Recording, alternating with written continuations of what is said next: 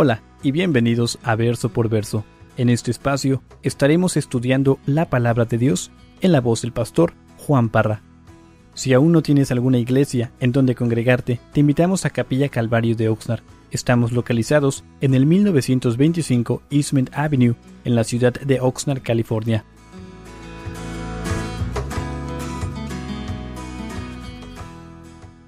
Mateo doce, y, y vamos a orar. Padre, te damos gracias.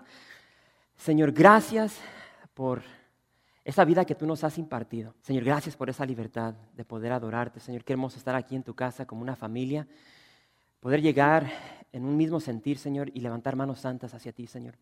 Y mientras aquí estábamos alabándote, Señor, también a tus hijos, nuestros hijos, los, esos niños, Señor. Increíble escucharlos en, el, en su santuario, Señor, adorándote en espíritu y en verdad. Y ahora, Padre, yo te pido tanto para nosotros, así como para ellos, Señor, que a través de tu espíritu nos hables a través de tu palabra, Señor. Queremos aprender, queremos que nuestro amor hacia ti crezca. Así es que en este momento, Señor, te pido que nos ayudes a concentrarnos en lo que vamos a estar viendo en esta tarde, Señor. Te lo pedimos en el nombre de Jesús. Amén. ¿Están todos ahí? Mateo capítulo doce, y ya tengo aquí dos agüitas. Vamos a continuar en el verso treinta y ocho, pero antes de, de, de comenzar con el texto que nos corresponde en esta, en esta tarde, quiero retroceder y quiero recordarles o repasar lo que vimos el domingo pasado. No sé cuántos de ustedes tal vez no estuvieron aquí el domingo pasado, pero el domingo pasado vimos sobre el peligro que hay en nuestras vidas cuando no escuchamos la voz de Dios. Ahora, yo no sé cuántos de ustedes, ah, tal vez en su caminar cristiano, ustedes han escuchado la voz de Dios a través de, de una, una escritura, tal vez ah, esa dulce voz cuando Dios nos habla a nuestro corazón. Y muchas veces no atendemos a la voz de Dios, no, no hacemos caso a lo que Dios nos está diciendo. Y a veces llegan las, las consecuencias por esa, esa decisión de tal vez de ignorar la voz de Dios. Se ha dicho que el, el sol derrite la cera, pero también endurece el lodo. Entonces Dios tiene una manera bien interesante de cómo trabaja en nuestras vidas. Para, para algunos, Uh, la misericordia de, de Dios, el amor de Dios puede ser que ablande nuestros corazones para impulsarnos, para llevarnos hacia el arrepentimiento. Para otros, el amor y la misericordia de Dios los lleva hacia un corazón más duro. Y es lo que estamos viendo uh, en el capítulo doce, de cómo el Señor Jesús tiene que reprender a estos líderes religiosos concerniente a su desobediencia, concerniente a, a su corazón duro. No, no pusieron atención a la voz de Dios cuando Jesús les estaba hablando.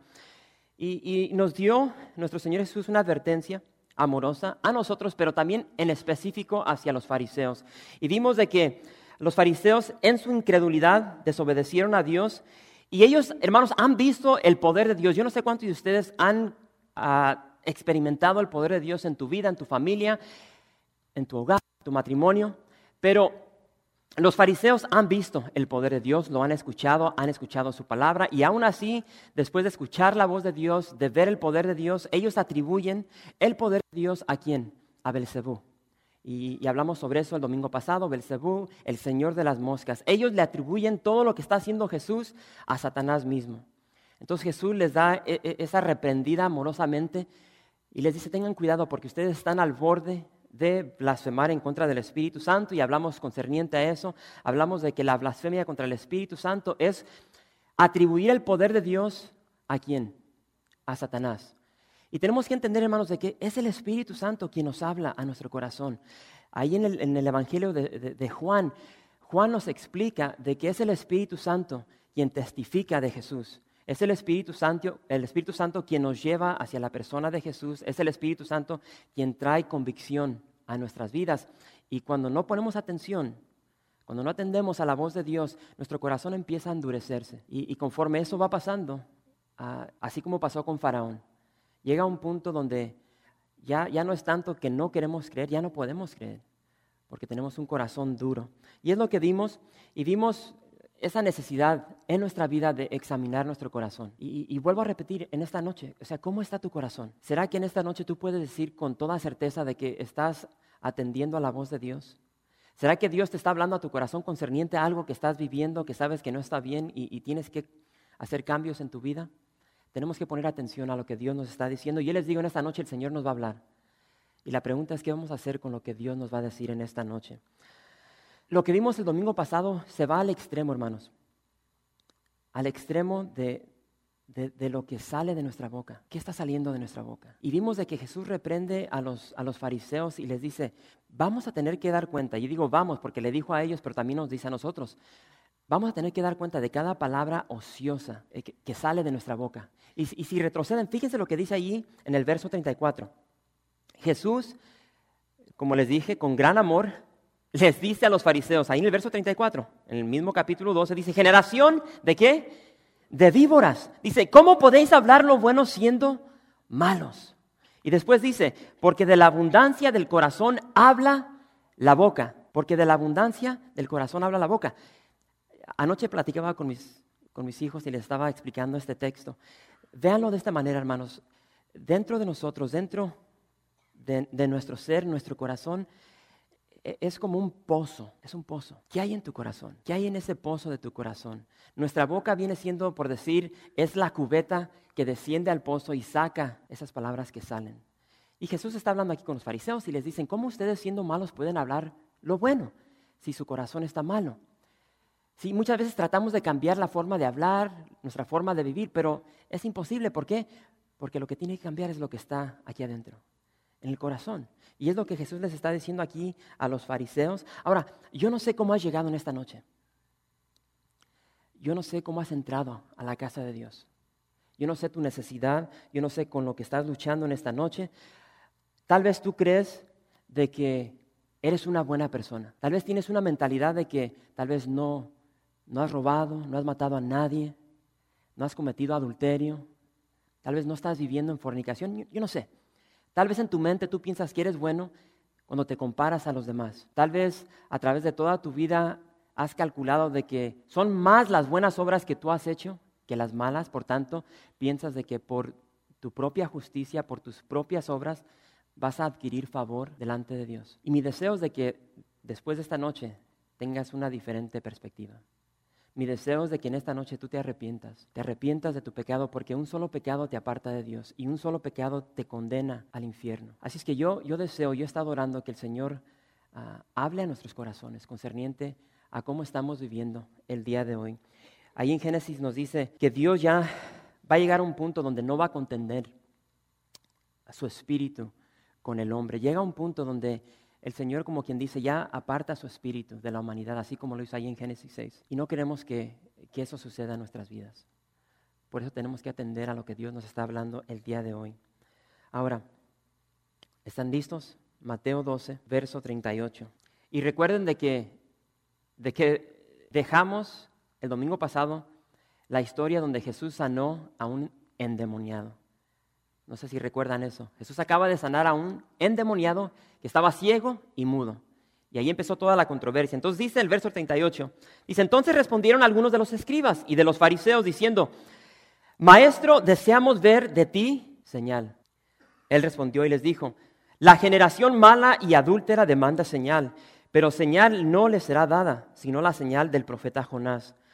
Porque como estuvo Jonás en el vientre del gran pez tres días y tres noches, así estará el Hijo del Hombre en el corazón de la tierra tres días y tres noches.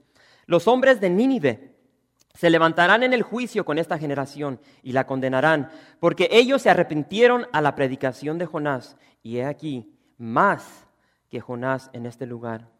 La reina del sur se levantará en el juicio con esta generación y la condenará, porque ella vino de los fines de la tierra para oír la sabiduría de Salomón. Y he aquí más que Salomón en este lugar.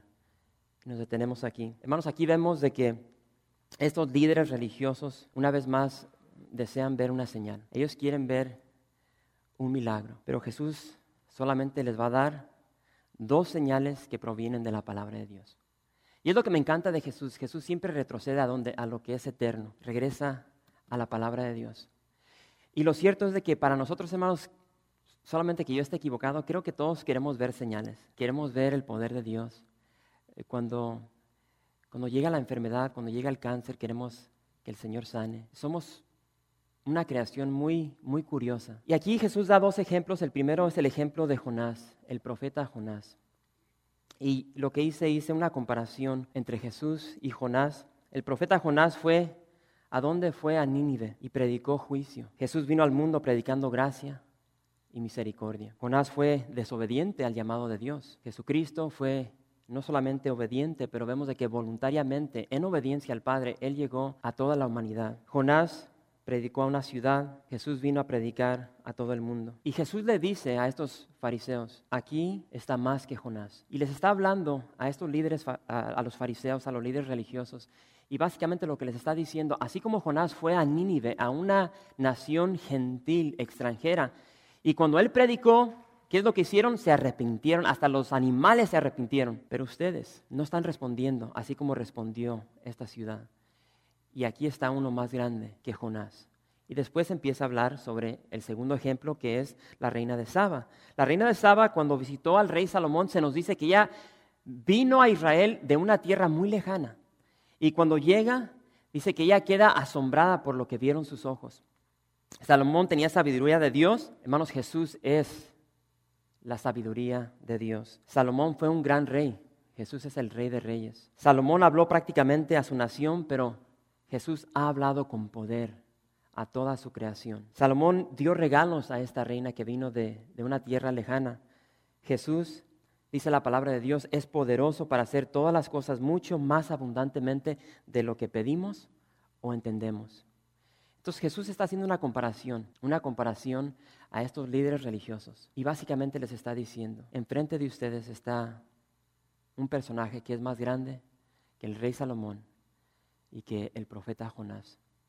Y tanto así como esta reina gentil respondió a lo que ella vio, estos líderes religiosos, la misma nación de, de, de nuestro Señor Jesucristo, los judíos no, no han respondido a lo que Jesús ha predicado. Y vuelvo a lo que dije al inicio. Hermanos, todos queremos ver señales, todos queremos ver milagros, todos queremos ver lo sobrenatural. Por eso es que hay tantas iglesias que están repletas con personas, porque empieza a correr la voz de que en esta iglesia sucedió esto, en esta iglesia sucede esto, en esta iglesia están sucediendo tantas cosas. Pero yo me pregunto, ¿qué de la palabra de Dios? Mucha gente piensa de que al ver un milagro, eso les va a ayudar a creer en Dios. Pero hermanos, la meta no es creer en Dios, la meta es creerle a Dios. Y hay un, un ejemplo en la palabra de Dios que es tan hermoso. En el libro de Lucas tenemos la historia que se nos relata de, del rico y Lázaro. Y esa historia nos dice de que ambos mueren. Lázaro muere y el rico muere. Y se nos dice que ambos pasan a la eternidad. Se nos dice que el rico es atormentado en el Hades, mientras Lázaro es confortado en el seno de Abraham.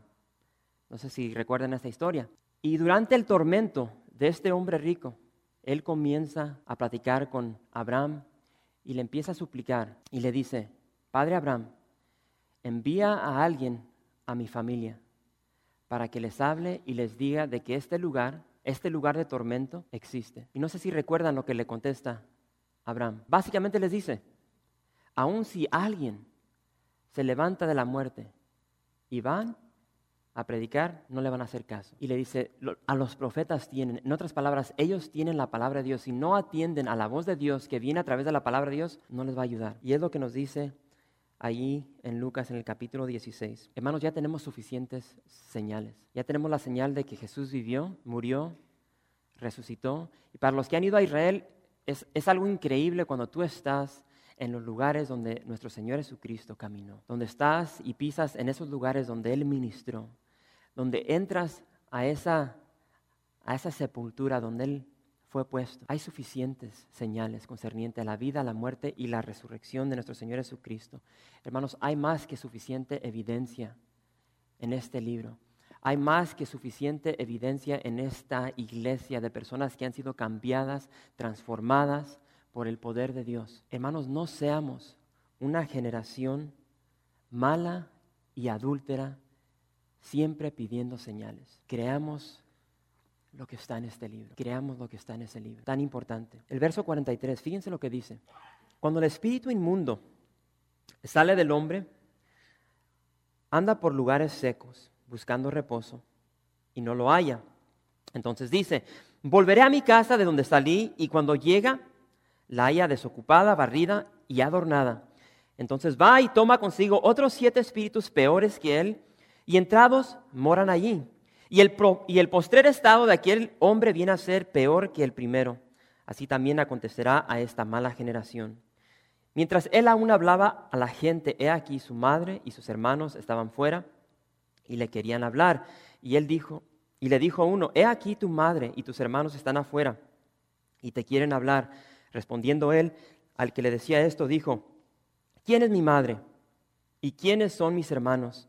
Y extendiendo su mano hacia sus discípulos dijo, he aquí mi madre y mis hermanos, porque todo aquel que hace la voluntad de mi Padre es, porque todo aquel que hace la voluntad de mi Padre que está en los cielos, ese es mi hermano y hermana y madre. Vuelvo a repetir, ¿cómo, cómo has llegado en esta noche? ¿Has llegado, has llegado confiando en ti mismo? ¿Será que estás aquí en esta noche y, y confías en tus propias obras, en tu propia justicia? Y te pregunto, ¿le crees a Dios?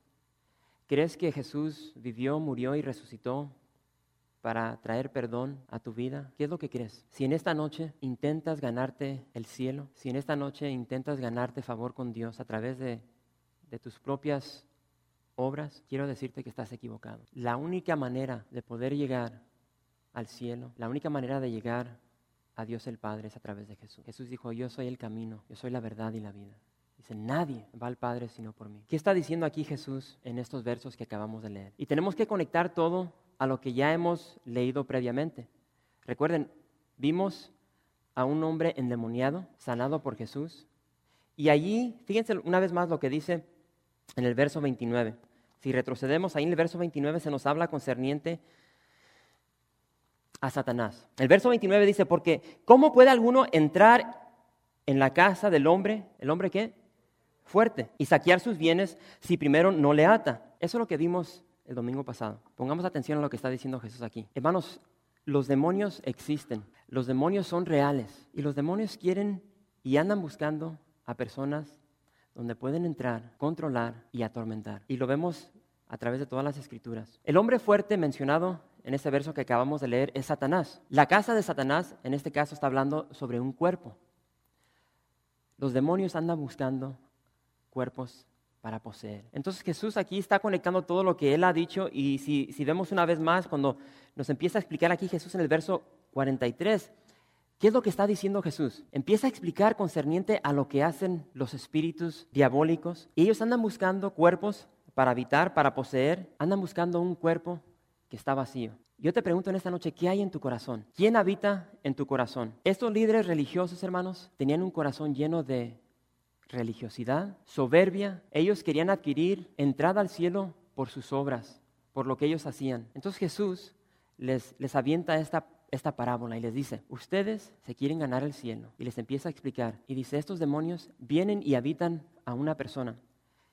Y muchas veces cuando este demonio entra a una persona, a través de la religiosidad, a través de, de, de estos exorcistas, obtenían sacar ese demonio y, y empieza a describir. Dice, entran a esa, a esa casa, la barren, la arreglan, la perfuman, hacen todo el rollo y se va el demonio. ¿Y ahora qué? S- sigue vacía, ese cuerpo sigue vacío. Hermano, la religión, por la gracia de Dios, puede que expulse un demonio. Y a través de, de moralidad, a través de buenas obras, a través de la religión, puede ser que expulsemos demonios. Puede ser que nos reformemos, pero es todo lo que sucede. El vacío queda allí. Y ese vacío tiene que ser llenado con algo. Y todo ser humano tiene un hueco que solamente puede ser llenado por Dios. Y la humanidad busca tantas cosas para llenar eso. Tenemos que llenar ese hueco. Y lo que sucede es de que personas, como les dije, expulsan ese demonio, pero queda ese vacío. ¿Y qué nos dice Jesús? ¿Qué es lo que hace? Ese demonio que es expulsado sale, se encuentra a otros siete y regresa. Hermanos, necesitamos regenerarnos. Necesitamos nacer de nuevo. Jesús dijo bien claro que nadie puede ver el reino de Dios si no ha nacido de nuevo. Y yo te pregunto en esta noche, si tú has nacido de nuevo, ¿le has pedido perdón a Dios por todos tus pecados? Porque lo cierto es de que todos hemos pecado, todos le hemos fallado a Dios y todos estamos necesitados del perdón de Dios. La religión, las buenas obras, un esfuerzo personal, moralidad, puede que limpie nuestra vida, pero no la puede llenar. Solamente Dios puede llenar nuestra vida con su Espíritu Santo. Y yo te pregunto en esta noche, si te gustaría ir a, al cielo, te gustaría ver el reino de Dios, te gustaría nacer de nuevo. Y, y, y hermanos, realmente yo ponga, me pongo a leer la palabra de Dios y, y son unas palabras medias extrañas. Yo no sé cuántos de ustedes le han dicho tal vez a un compañero, a alguien que nunca ha leído la Biblia, hey tío, que tienes que nacer de nuevo para, para ir al cielo. ¿Cómo que nacer de nuevo? Y, y si recordamos ese pasaje ahí en, en San Juan tres, o sea, cuando Jesús le dijo eso a Nicodemo, que era un maestro de la ley, o sea, no lo entendió. Y también así suele suceder cuando le hablamos a las personas, hey, tienes que nacer de nuevo, si no, no vas a ir al cielo. Pues, ¿qué, qué significa nacer de nuevo? ¿Todos saben lo que significa nacer de nuevo aquí? ¿Quién no sabe, quién no sabe lo que significa nacer de nuevo? Amén. Nacer de nuevo es algo que fue predestinado de, desde el Antiguo Testamento. Dios prometió cambiar nuestro corazón, de un corazón duro a un corazón de carne. Cuando uno nace de nuevo, llegamos delante de Dios y le pedimos perdón. Le pedimos perdón por todo nuestro pecado, pero también nos arrepentimos. Y eso significa de que nuestra forma de pensar cambia. Ya no continuamos haciendo las mismas cosas que hacíamos antes.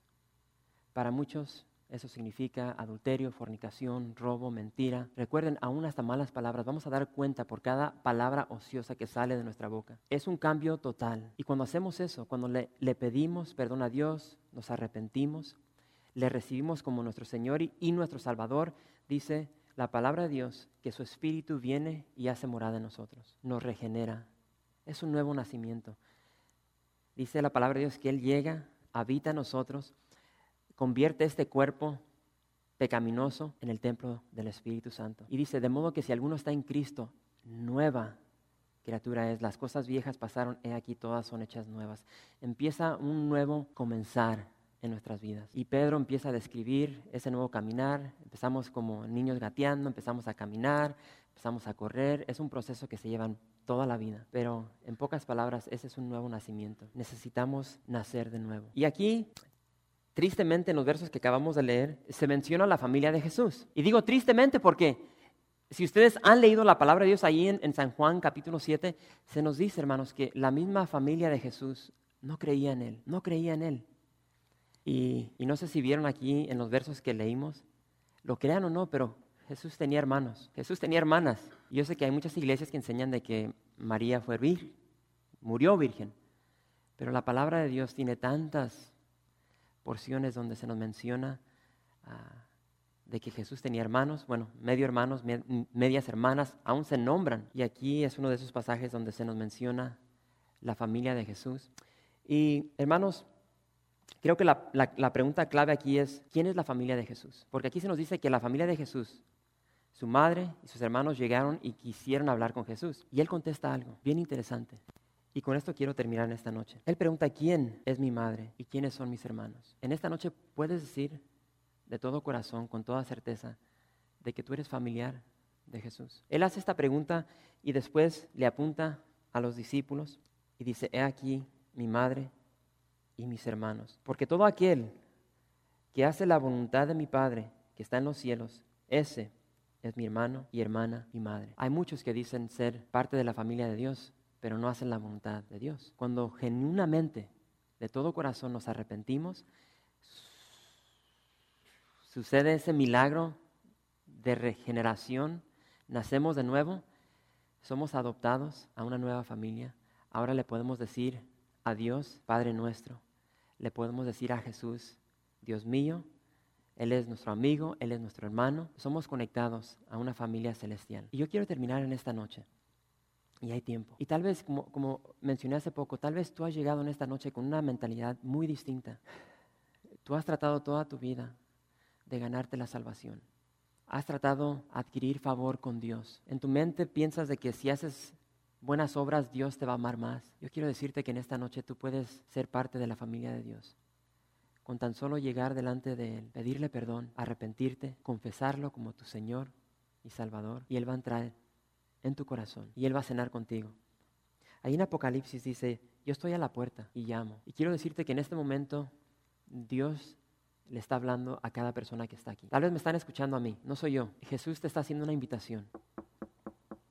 Él está tocando en este momento la puerta de tu corazón. Recuerden lo que dije al inicio. ¿Qué vas a hacer con la voz de Dios cuando Él te hable? Y en este momento, el Señor está tocando tu corazón y te está pidiendo que abras tu corazón para que Él entre, para que tú cenes con Él y para que Él cene contigo. Él quiere ser parte de tu vida y Él quiere que tú seas parte de la de Él. En este momento yo le voy a pedir a los ancianos que pasen. Atiende a la voz de Dios. Si Él te está tocando tu puerta, de tu corazón en esta noche. No cierres tu oído. Ven y contesta esa invitación que Él te hace. Gracias por visitar Calvario Oxnard punto org.